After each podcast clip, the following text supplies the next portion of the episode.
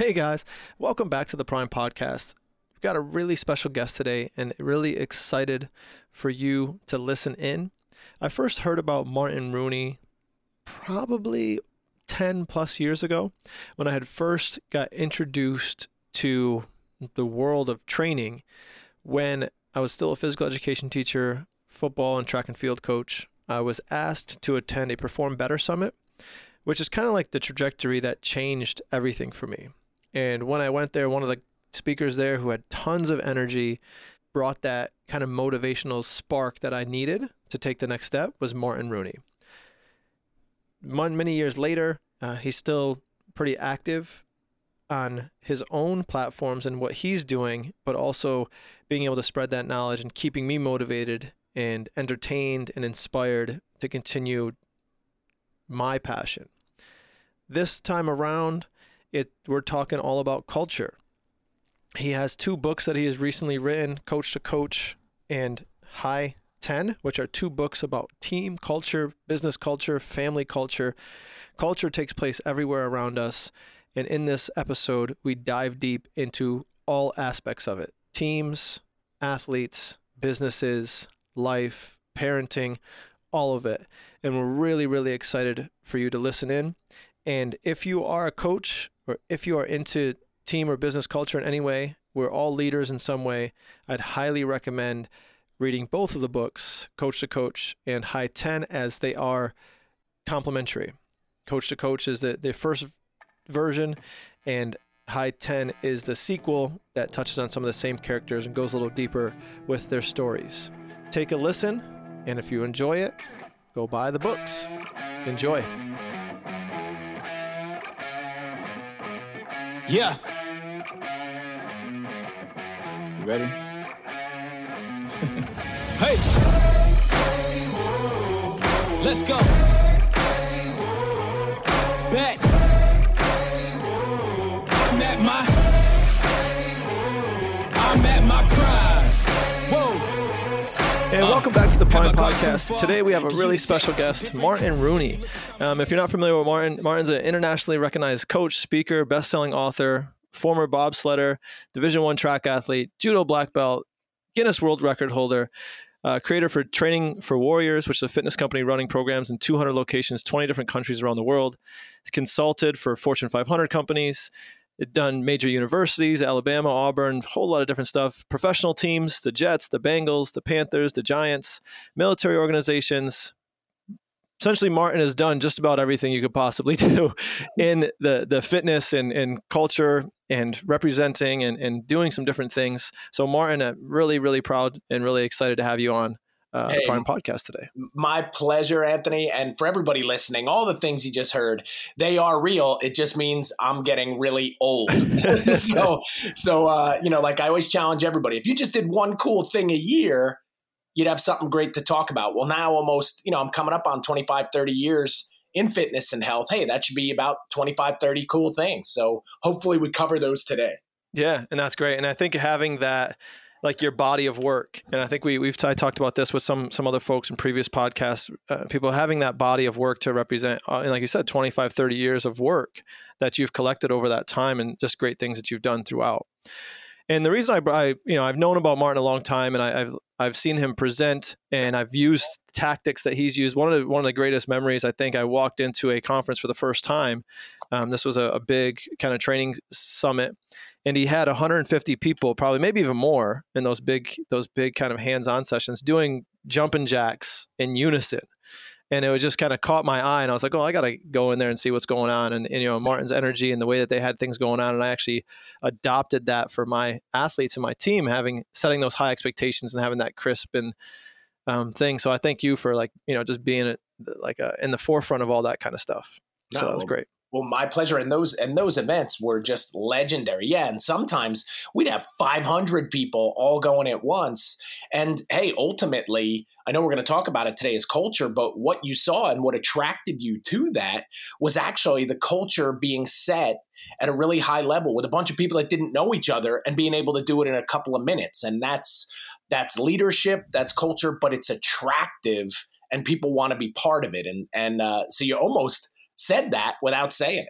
Yeah, for sure. And, and like I said, I and then being able to take that information and then using it and carrying it over to you know what what I was doing helped my my own teams and my different things having those expectations and building that culture and those expectations for those kids to perform at a high level and you know and take that take that part of it into the rest of their lives and which is what we're trying to do in, in the book yeah. so and, and martin had recently come out with the, the book called high 10 which is a, a culture book uh, it's a sequel to a previous book called coach to coach correct yes yeah. So, and I had once I saw, I had actually heard it on another podcast, Zach Even-Esh's podcast, and they were talking about culture and different things. And I was like, I got to get this book, and I, I, got both of them. I listened to Coach to Coach like in like three days on Audible, and then I had while I was listening to that, I ordered a, a whole bunch for my staff of High Ten, and the, the book is about culture and how to build culture in teams and businesses. And so let's take us down. Like how how did we get how did you get into like the culture part of things versus I know you started as like in Parisi Speed School and doing the training part of things. Like what kind of changed your your mind from the, the training part of it into the culture part of it? Yeah, well that's a that's actually a great question. And and for everybody listening, just to give everybody a quick history, super fast, I'll try. Yeah. uh, my, my my mom was my first coach. She was a physical education teacher and awesome. coach and just raised me integrate culture in our house that hey you get eight hours of sleep you eat a good breakfast you train really hard and, and you just try to outwork everybody. And and uh, i did that growing up played every sport and then i got lucky and got around this great coach uh, this track coach for junior high and high school. And the guy invested in me and poured everything into me. To, you know, ultimately, now looking back, he showed me what a great coach is all about. And that got me to college to do track and field at the Division One level. And then that training all led to eventually, yeah, being part of the U.S. bobsled team. And, and along the way, too, I got two degrees in exercise phys and a and a degree in physical therapy. And I started working in physical therapy and I knew I really wanted to be in sports. It wasn't that I didn't like what I was doing. I guess the challenge was I didn't love what I was doing, and I knew I could make a bigger impact. And that's when, hey, I met Bill Parisi. We started building the Parisi Speed School. We got it, uh, you know, to 100 locations across the U.S., working with so many great teams and athletes. And when I really saw how I was producing the results I was producing, that's when I had the big breakthrough. That's when I realized it wasn't just what I knew, it was the way I was coaching and I could be better. And and then it wasn't just the way I was coaching, it was the cultures I was creating with the teams I was working with and the businesses I was consulting.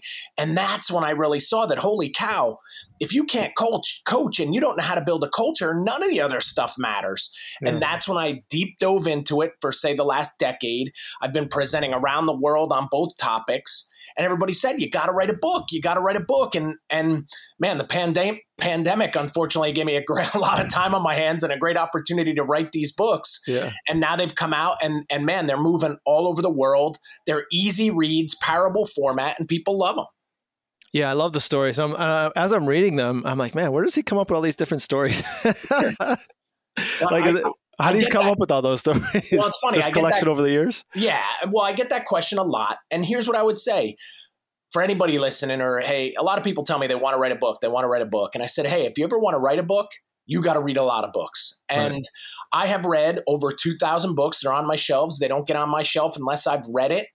I love reading. And then I, I began to study writing. And, and you know what's interesting, Anthony, is both books, what they really are is they're the two books that I wanted that weren't on my shelves and I couldn't find them. So I went and wrote them, you know, but they are a culmination of everything I've read. So all of those stories, I might have picked up one of those a year, maybe training in the martial arts or meeting a coach somewhere in the world. And, and a lot of the stories within the story are all real too, or things that had happened to me. But ultimately, yeah, it was, I have been on the hunt and on this quest to be better and and all the things you pick up i tried to include those in the books. Yeah continual improvement continual improvement. That's come up like I, I, it keeps coming up in in different books that i've been reading recently and they, i guess in the japanese culture it's called kaizen. Yep. Which is the the, the quest for continual improvement. Yep. and that's that's been a common theme for me. It just keeps coming up like omens the last like two three weeks i just like this continual improvement deep dive into different things and it's it's been really exciting to see that Yeah, well, how I interpret that one for anybody listening, and and I had originally heard it. You know, I'm I'm a judo black belt, as maybe people heard. I studied in in the Japanese style. I spent a lot of time in Japan training uh, fighters before there was a UFC. When we were training for events called Pride and Pancrase, and that's where I was introduced to it or the ideal. And how I really distilled it down was to just be just be like a, a half of a half of a half of a percent better than you were yesterday. But try to do it in everything from the way you breathe to the way you sleep to the things you've read to the way you move.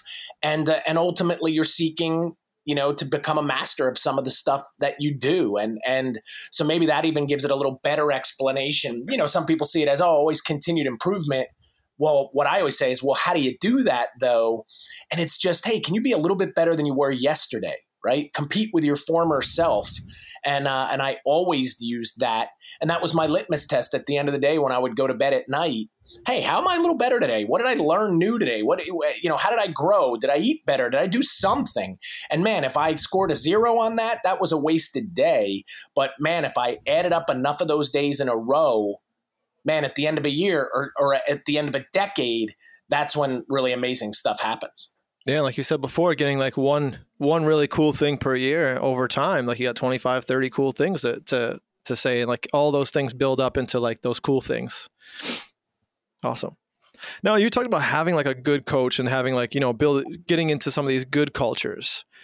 But many of us like i had talked off air a little bit like growing up into a couple of having bad you know quote unquote bad coaches or not being you know, maybe coaches who aren't aware of the culture that they're creating or tolerating or letting happen and then as you grow like for me you know I, I played high school football, played college football, and then went to be a coach myself. And then most of my coaching, and in the beginning, was a model of the coaches that I had previously had. Yep.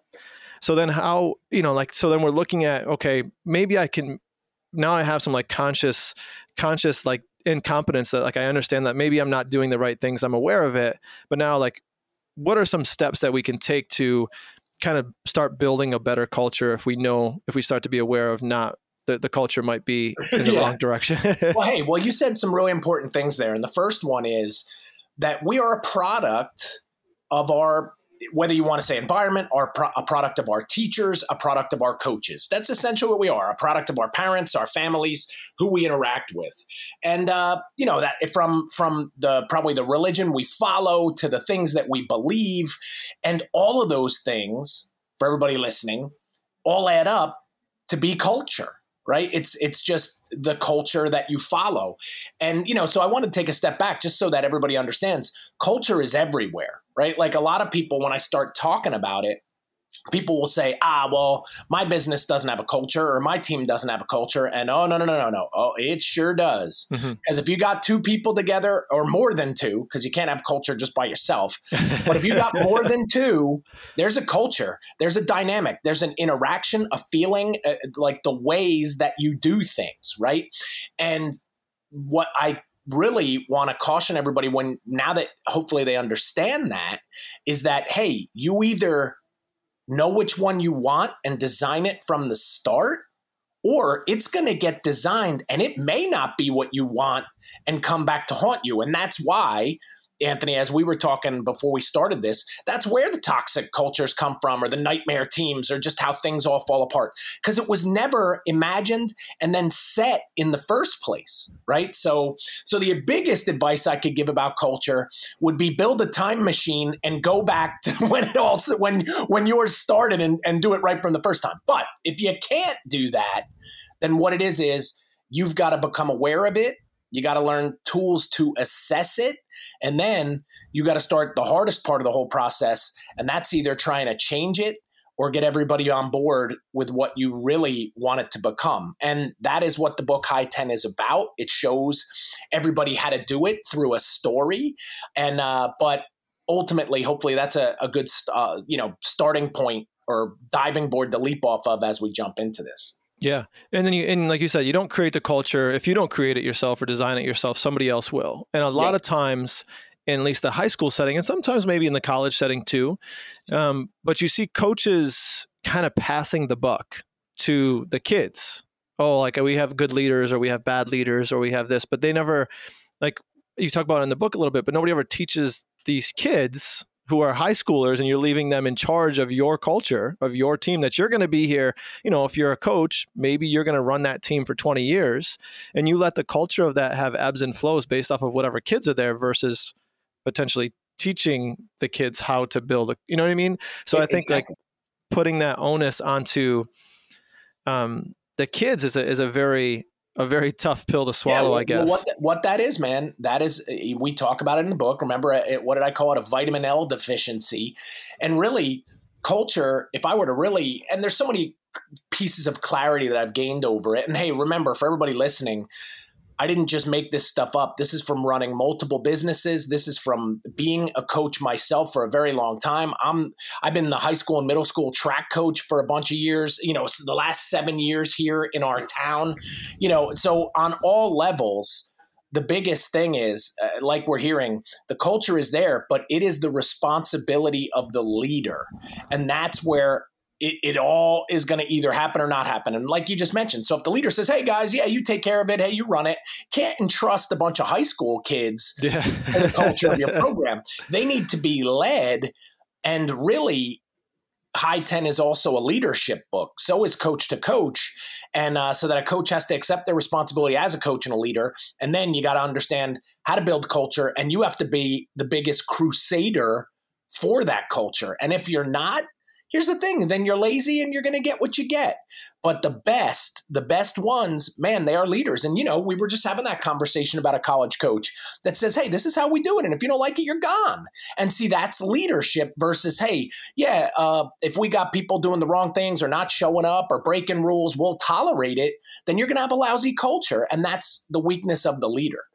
Yeah, a hundred percent. And I had a, I, I was a, you know, when I was early in my football coaching career, I, I got a chance to work under a pretty, uh, really well known, and, and he was a great football coach in New York City history. They won some a lot of city championships, and he I remember him saying that either you taught it or you let it happen. And in your book, he you know you taught it or you tolerated it.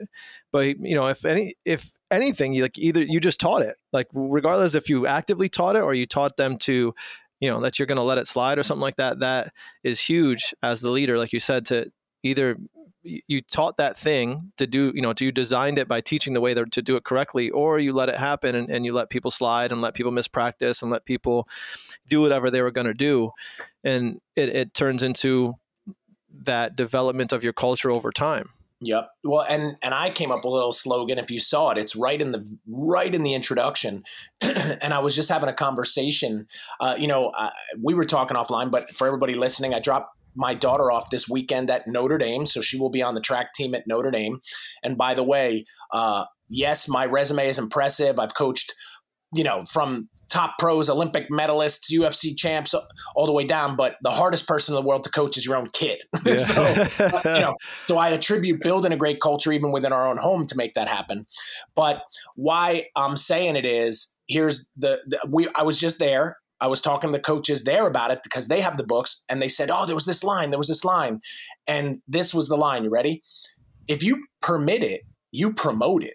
Mm-hmm. There's there's no in between. It's not like oh, you let something slide, but you're you know it's wrong and it's not going to happen again. No, no, no. If you permit, you know, because I always hear that word tolerate, like oh, you get the culture that you tolerate. No, if you permit things to happen, it's like you promoted it as a leader. Mm-hmm. You're telling other people to do it, and uh, again, it, it's tough. I guess you could say, see, I, I just accept the responsibility, so it's not tough. But the leader has to make the tougher decisions. And that might be ultimately getting rid of the wrong person on your team. And you know, in the book, I really cover that where the guy has one of the hardest things in the world. He's got to get rid of his best friend. Who you know? started with and, the business, yeah. Yeah. And uh, so all of these themes and ideas are in the book, not just to show people how to do it, but give them the courage to do it too. Yeah, and I think I think I've I've had this conversation with a couple other business owners who I've done personal training with and different things. But one of the things that the, the pandemic has put a spotlight on is leadership. Yep. In leadership in, in our politics and our in our leadership in our school districts, our leadership in, in every in every facet, like all these these things are they're where maybe a superintendent of a school is technically a leader, but they don't really have to make a lot of leadership decisions. And then all of a sudden, they have all these different things to now navigate, and maybe these appointed people or these people who were hired for these jobs aren't as great as leaders as we might have thought they might have been prior once they're in Yep. these positions where they have to make these tough decisions and that's what leader being a leader is all about having to make tough decisions that are you know looking at things for the culture and for things to go in a positive direction Oh, I couldn't agree more. And hey, from all the way from the top down, yeah over the last couple of years, we have watched, you know, yeah, there has never been more revealed about leadership and and again what could happen or what should happen and what doesn't. And here's the weird part though, Anthony, is that well, how many classes did you have on leadership in school? Or you know, or college, or anywhere, and and we don't, and that's why we're weak there. And it's almost what got revealed for me was all the most important areas of our lives finance, relationships, marriage, raising our kids, leadership.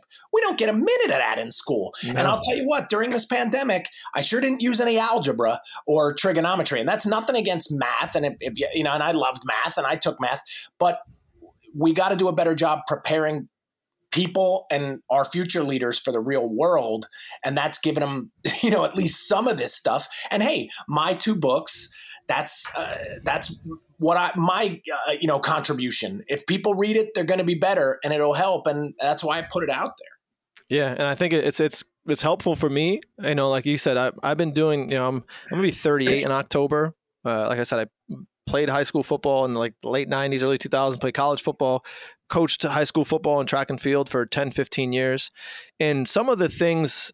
You know, I had early on in my career as an adult, I read Joe Ehrmann's book, uh, Inside Out Coaching. You Yep. read that one? Yeah, for sure. Yeah, and I think in that book, you know, this was, you know, probably 15, 20 years ago, that kind of flipped my frame and how because you know, like all the coaches I've had in the past, I never responded well to this. We're always like yellers. Yeah. And, you know, Well, that, That- was the culture of football, right? Like grab somebody by the face mask, rip them around, yeah. and if they make a mistake, berate them that it's the worst thing. And, and what's funny is that's a culture. That sport had that culture. And hey, I was around it too. And you know what? I, I fell prey to it as well. But then you realize there's this other level, this other layer. And then that isn't a necessity either. Hey, there's sometimes for that. People need a kick in the pants. Yeah. And some people do respond to that. But that's the art of coaching is you got to know who does. Because you know what? You could ruin a whole person's life in just one quick experience like that. Yeah, and I think that's what what we have to be better with in terms of the you know coaches who are especially coaches who are working with middle school, high school level athletes. Like you're saying, like a kid can be going out to a team to have fun, and you you're making it uh, not not an enjoyable experience. I've been Yeah. watching the, the the show on Netflix called All American.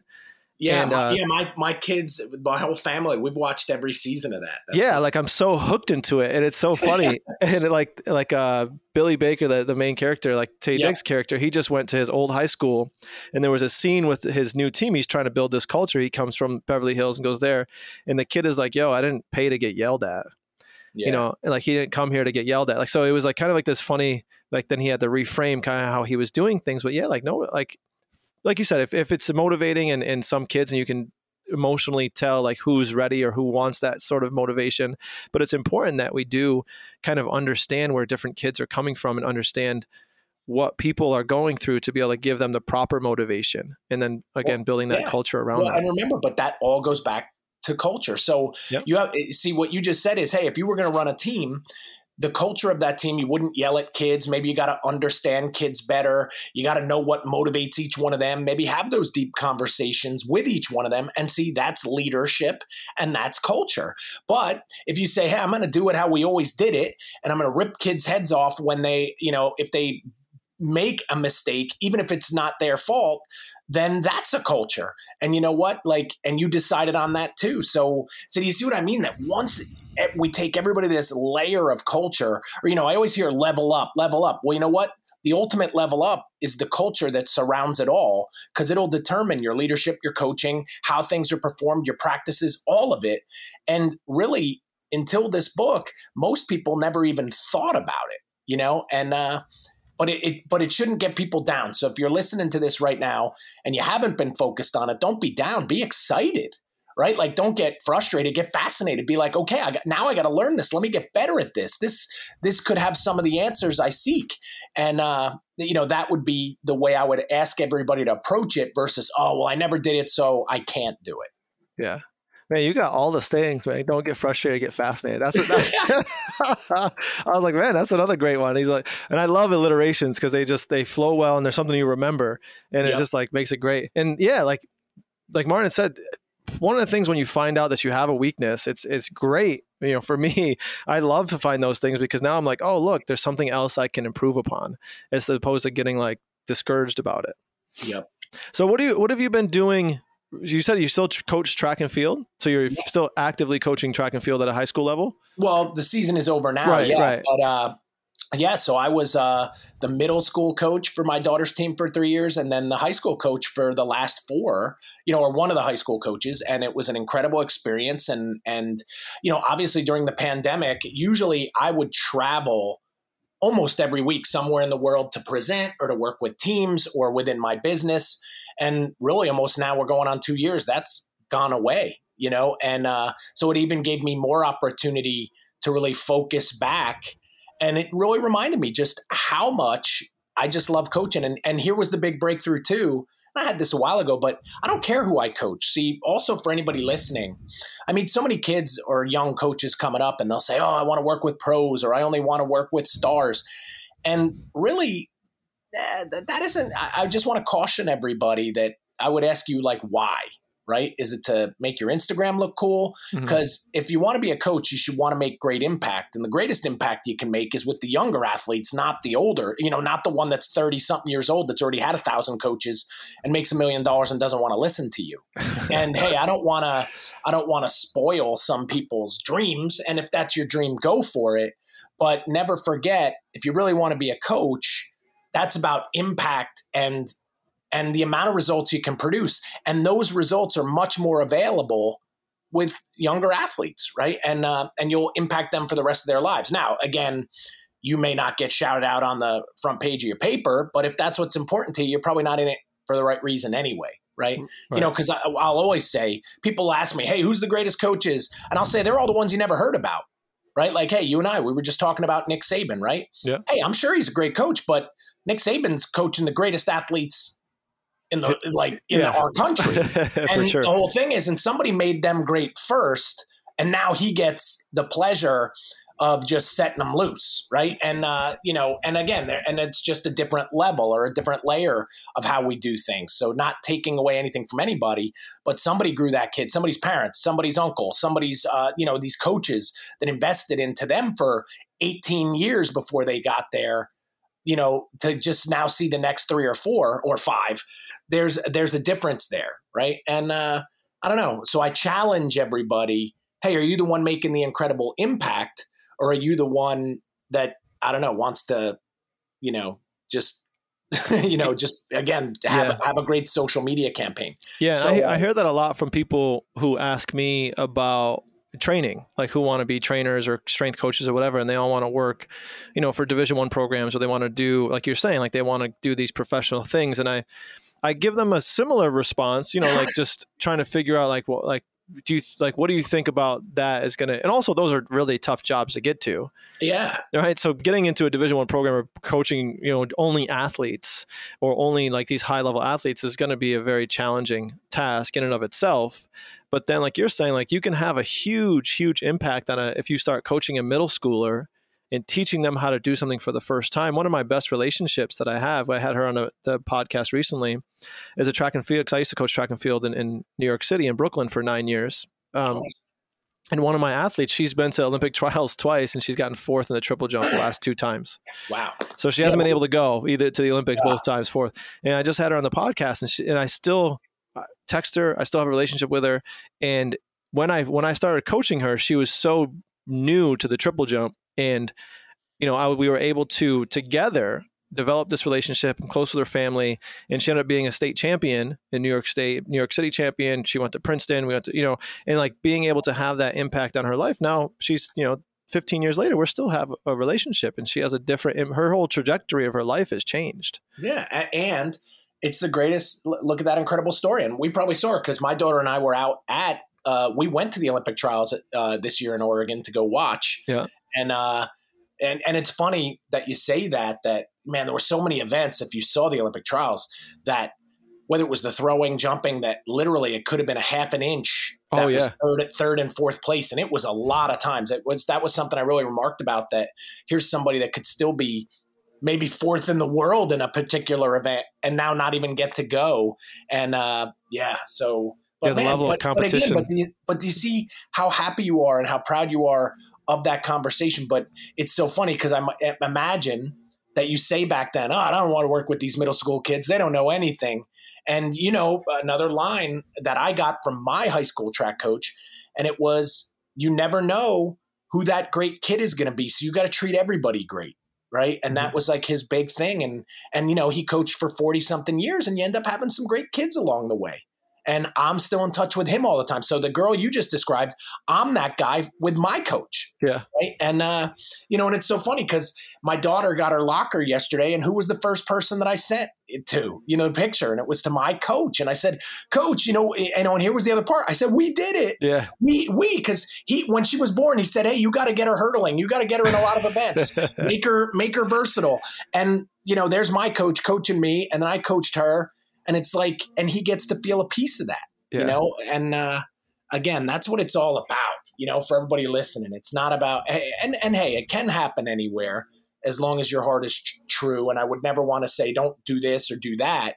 But also i don't want everybody to forget too like my company it's a fitness company. And in a weird way it predominantly works with more women than men say 25 to like 55 and hey there's incredible opportunity there too to help people lose weight or change their lives. And uh, you know, again, it's I meet so many people that are doing these amazing things, but they're always looking that the grass is greener somewhere else. Mhm. And I would challenge everybody listening: Hey, what are the great parts of your job? What impact are you making, and how can you do it better?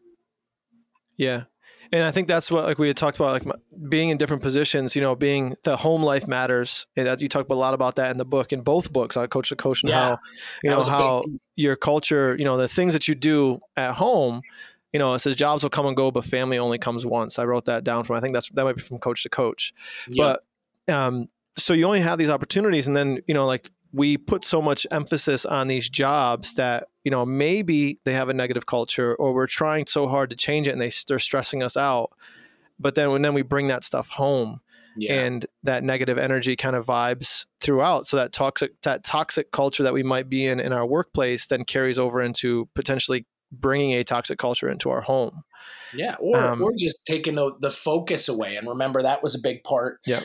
of the books was just you can get so caught up in your work or, or and you're just so quote unquote busy, which I say is one of the most dangerous words in the English language, that you're so busy, you're too busy for your kids, or you're so busy, you're too busy for your spouse, you're too busy to ever set or create the culture. And then what do you have? I mean, I have a lot of friends right now, man, that their kids sit in corners of the house on phones and nobody has any conversations. And uh, I don't know, like that. No matter how much money's in their bank, they're not. That's not successful. You know, Mhm. at least how I would measure it. And uh, and again, and I'm not there to judge or anything else, but it's just yeah, don't don't uh, sacrifice. It, it's not noble to sacrifice your family for your job. You know, and, and that might be the way to say it. Or, but a better way too is that I believe you can have both, but you have to be aware of it and work on it. And I'd love to say I'm perfect. I'm not. I think I've just made uh, so many mistakes. I'm learning not to make them anymore. Yeah. and uh, you know, but uh, but definitely you gotta both dynamics, like you mentioned, influence the other, and you got to make sure they're right, or they're gonna damage uh, both of them too. Yeah. Now, do you have? Uh, is that your? Do you have only one child? Is that your? your no, daughter? I have four daughters. Four.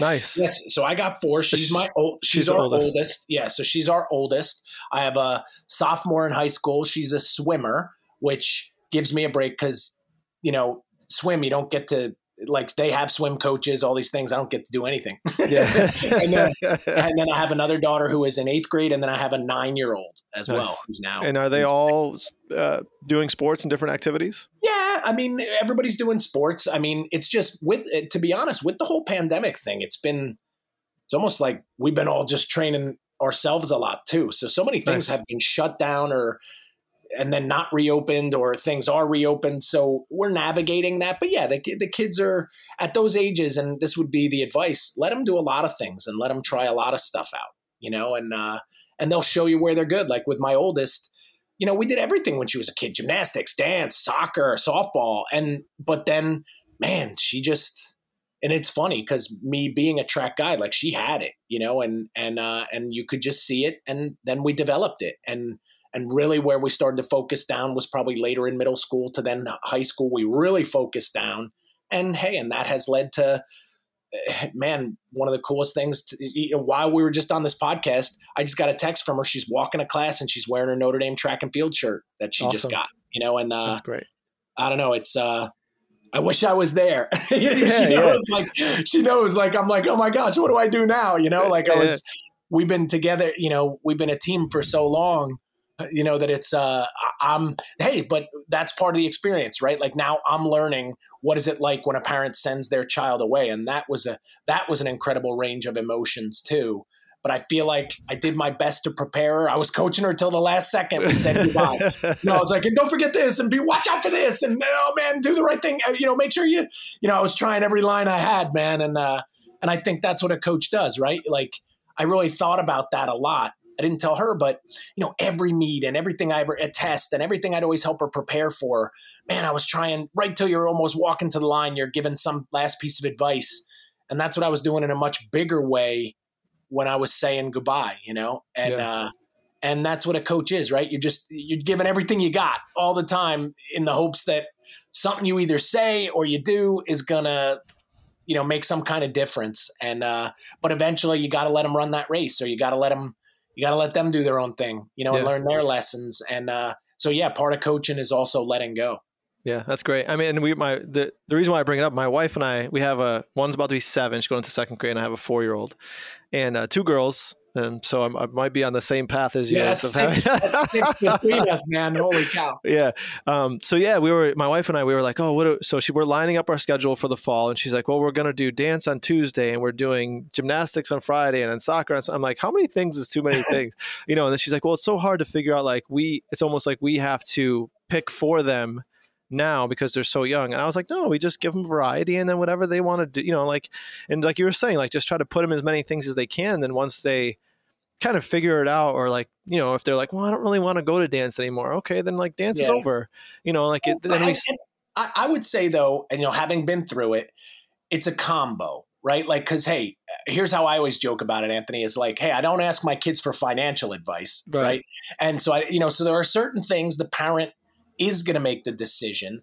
And uh, yeah, and it's this fine line we dance between, you know, you want to see where they're talented and you got to see through a lens, not just being their parent, as objective as you can be. yeah. and, uh, and then, uh, but it is a combo of do they like it or not. But sometimes, hey, a kid you know, hey, if something involves involves hard work, like I'll say this, my daughter probably said many times, I don't want to do track anymore. I bet just because maybe it was a super hard workout or or she was stressed at school. Who knows? But then there are times you got to know enough to be like, ah, you know, hey, let's give it another shot or let let's stick with it or something. But but I do agree, immerse them, see where they grab because they'll show you. They'll show you what they like. They'll show you who they are. And then your job as a as a parent, as a coach, because that's interchangeable for your kids, you know, is like to support it and give them as much resources as you can to maybe achieve what they want to achieve. Like an example would be my daughter, my uh, second daughter. She's a really good swimmer. She went to states as a freshman, but she's already said like that. Dad, I don't, I don't want to swim in college. Mm. You know, I hear what they do. They got to get up at 4 a.m. every day, and and man, I have no sketch. You know, because already swim to be competitive is way different than track in terms of the time commitment, the whens and what's you do and meets all the time. And, and, and it's interesting that, yeah, I'm not going to push her. I'm not going to say, no, you're going to have to do this. But she loves swimming in high school. So, hey, let's, maybe that's enough, you know? Yeah. But, uh, but it is a combo of both, even down to, and for every parent listening, you're the one, right? That drives you to, drives them to everything. You're the one that pays for it. You're the one that does it all and so it, a big role is counting on you too to make sure that all that stuff happens. It's wild. And it's really interesting because you had to talk about so many different things and I'm trying to take it all in. and uh, so when it, it's you were talking about being, I had Dan Chambliss on the podcast not too long ago. He wrote an article called "The Mundanity of Ex- Excellence," and um, he was talking about it's okay if that's all they want to do. Like you were talking about your daughter, he was like, it's okay. He, I guess he, what he did is he went and actually did swimming was his topic, Yeah. and he went through and trying to divide up like what separated like world class Olympic level swimmers from like recreational swimmers, and really a lot of it was the that kind of mindset around it, which was very interesting. Um, and it was like, well, if you don't want to be great at that thing, it's okay to not. Wa- and he was essentially what he said was it's it's okay to not want to do that in college. It's okay Yeah. to just be really good at it in high school, and then that'll be that'll be it. And I think he was talking about as a coach, sometimes we impart our own wills on our athletes Yeah. and we want their successes more than they want to have success in that particular thing and we get maybe discouraged or frustrated by those things Absolutely. Yeah. No, I couldn't agree more. And here's my line, which would summarize all of that, which is interesting. This is one that I put together, and it's whose dream is it? Like, Mhm. you got to ask that as a coach. Are you living? And hey, I had to do that sometimes. I mean, when even my oldest, when we, it was getting really competitive, we're going to national championships. There's a lot of pressure, starting not to be fun, and I had to sit back and say, "Hey, whose dream is this, man? Is this my dream, and I just want my kid to do this, or does she want it?" And sometimes the answers are scary where I had to back off on some things and let her really take the reins and what does she want to do? Right. Cause, you know, cause in the beginning, I guess it is the parent's dream. And every parent listening, our dream is that they're a superstar. Our dream is, yeah, they're an Olympian, that it's a scholarship, all these things. But it's okay for it not to be their dream. And if Right. it isn't, you got to support them. Now, hey, you can still try to influence a little, or you know, because again, you know, you see you were you use the word excellence. I think that is ultimately what we all want as a parent, not mediocrity or average, but at the same time, man, yeah, it, it, it is. If it does not come from within that athlete, that's the final ingredient. Then, man, it is. Uh, you know what to quote Rudy, it ain't never gonna happen, right? and uh, and definitely, um, some are born with it. They're natural competitors, or they uh, they just have this drive that they're going to figure it out with or without you.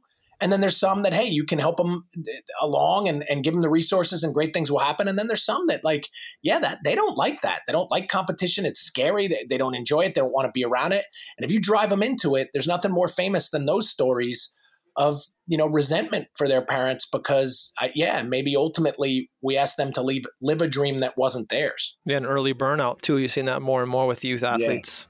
Yeah. And but one of the things that's really interesting is like one of the the things you like i told you i had listened to a long time ago and i was looking up some notes and you had talked about having a surrogate self-belief in in uh-huh. folks. Yep and uh, I, that stuck with me a lot too. And like like we're saying, like early on in those those days, it's su- super important, especially if an athlete is new to something or trying something for the first time. And as coaches, a lot of times we know because we're looking maybe from a different lens, we can sometimes have more confidence in their abilities than they have in their own abilities. Yeah. And being able to you know have that self belief in them and build that confidence for them as a coach. And even like your the three you know the definition of a coach the three things from coach to coach to take you somewhere you want to go when you can't get there yourself. And sometimes when you don't realize you can even get there yourself. Yeah. Well and and i would say without a doubt the cornerstone of all of it is belief right? Like uh and here here would be a great line and this is one that i i got out of a a book recently and i'm trying to make it my own and it's just every person you work with, right? They deserve a great coach. They deserve a coach that believes in them. They deserve a coach that, like, eh, eh, you know, is going to give everything that they have to help them get where they want to go. And it, and I really, that was a neat idea, right? Like, so imagine you're a teacher at school and you walk in, and it's like every day you walk in, and you're like, every kid deserves this incredible teacher, and I need to be it right? And I don't think we attack it like that. I think most people are like, oh man, these kids are driving me nuts. Oh man, another day. Oh man, let me just get out of here, or this is worse. And it's like we forget that, like, man, no, everybody deserves a great coach. And then, hey, and if you understand that, go be that, right? Yeah. And uh, that was that was just a it's a cool idea that I've been marinating in the last few weeks. yeah and I, I think that's great and i think the and the same thing with the classroom even your classroom culture like you, you hear that from you know, I'm in I'm in the high school I, I t- I've been teaching high school physical education for 14 or 15 years now I don't even remember the, the, the time but you can you always hear kids will be like well Mrs. Jones says we can do this in the classroom and, and Mr. Mr. Williams says we can listen to our headphones and you know and every teacher has a different like subculture inside of their own classroom versus the culture of the whole school and Yeah. then when you start having these differing cultures from place to place to place it's confusing also and it's pro- yeah, and it's problems, Yeah. right? Because now it's you're creating. Hey, remember from high tense? What are you creating? You're creating cliques, man. Yeah. You're creating groups, and then look, now there's gossip. Oh, well, these people do this, and that one did that, and I don't like this. And you know what? Vitamin L deficiency, man. Like who's the who's the head? Yeah. Who's the principal? who's the leader that says this is how we do it here at this school?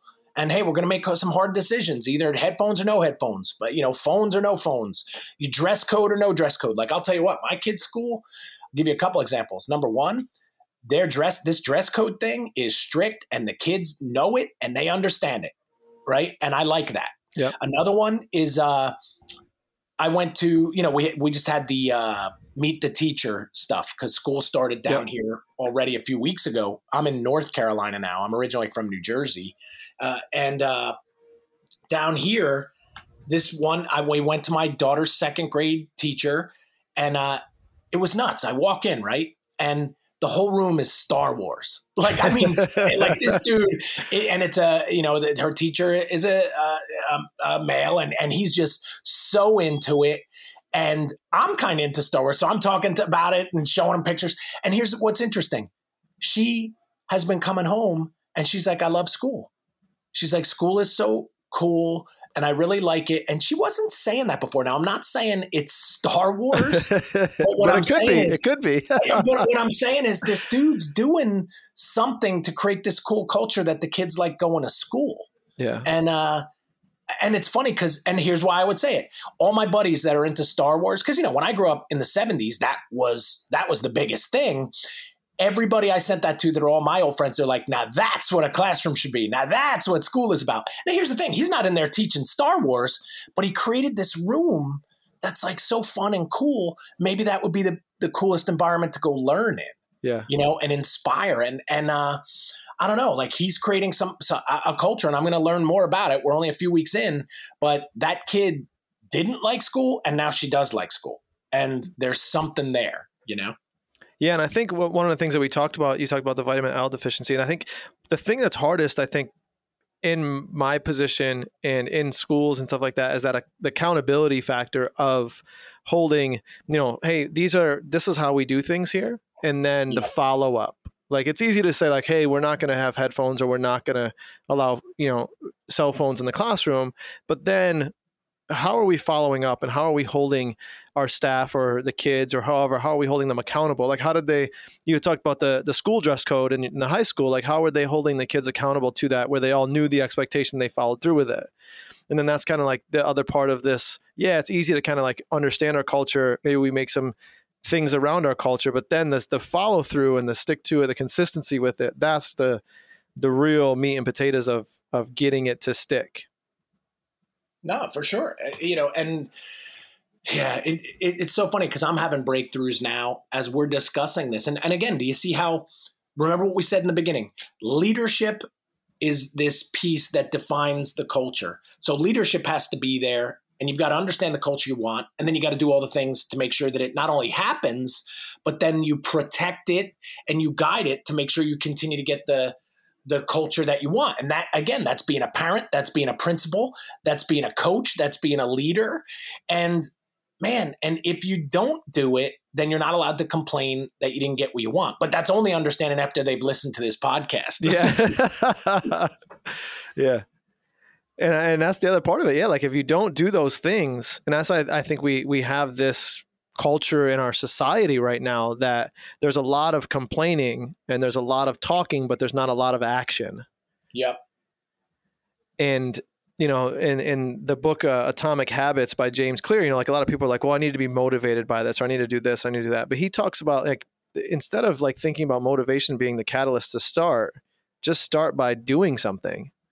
Like create action that will create results, that will create the motivation for you to continue that action.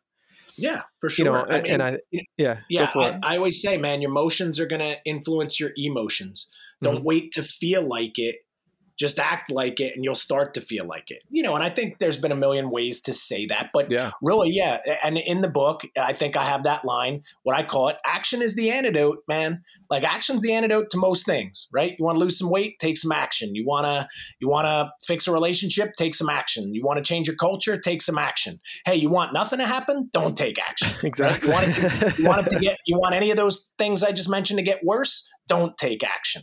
So really, it's about addressing things, and that's what leadership is, right? And most people, you're either they're either going to be afraid or lazy, right? Like that's what I usually say. You're either scared or you're lazy. That's the only reason you're probably not doing something that you know you need to be doing right now.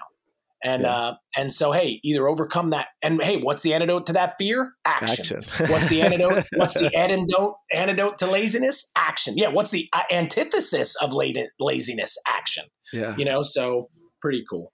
Yeah, and I think we'll end it on that action antidote, man. And the idea that we're trying to get people like our whole premise in the in the gym, the podcast, newsletters, everything that we put out is to get people to find their prime, like to live their best life, and and you can only do that by creating action, right? Yep. And, and putting things into practice and actually doing the the thing that you want to do.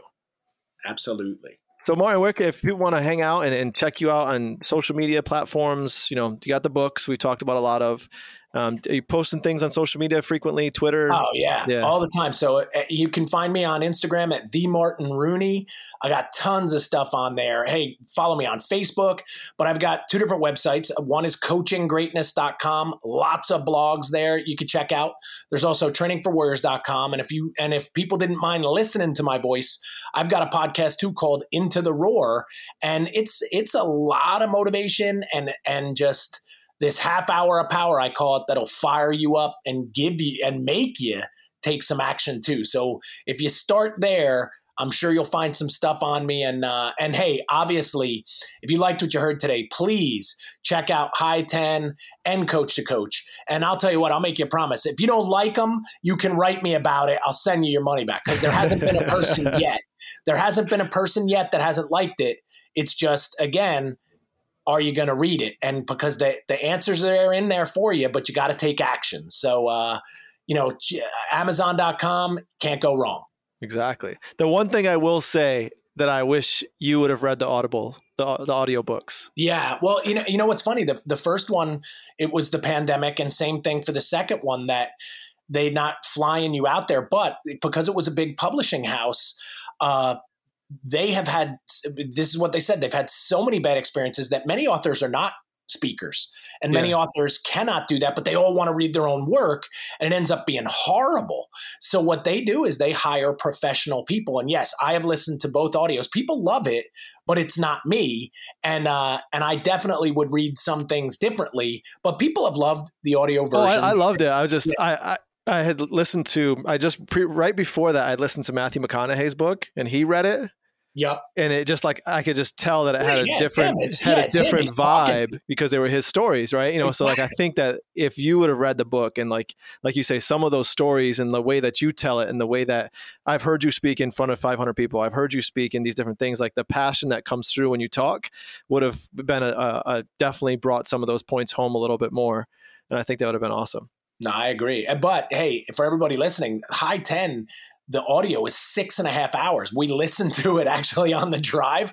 And I, man, I can't imagine what that guy had to do in studio. like, how, you know, because imagine every mistake or you got to take breaks. That might have been a two or three day uh, shoot. For sure. And that's also why I think they get pros because that's what those people do Yeah. you know where uh man that could that could be really tough so so that's the explanation there but i agree and i appreciate it too because i i would love to have read it and uh but definitely if people listen to the into the roar podcast there's a i definitely try to really hone in my inflection and the way that i do stuff to get people fired up Awesome. Awesome. So thanks again for hanging out and enjoy the rest of your day, rest of your little bit of summer left over. And uh, hopefully we'll, we'll see you soon. you got it thanks my pleasure anthony Take care. Thanks again for tuning in to another episode of the Prime Podcast, where we do everything to help you find your prime. Really hope you enjoyed it, and if you did, show us some love, give us some reviews and some feedback on whatever platform you're listening to, whether it's Apple Podcasts or Spotify. Please give us some feedback so we know if you're enjoying the content that we're putting out. If you really, really enjoy the podcast and you enjoy everything that Martin has to say, and you're a part of a team, part of anywhere, and you just want to learn more about culture and some of those skills that are required to build a great culture, whether it's in your home, on your team, in your business, then highly, highly recommend buying those books. Coach to Coach, high 10. And I'm giving you a big high 10 for staying this long. And we'll see you next time. Whoa. Said I'm at my prime.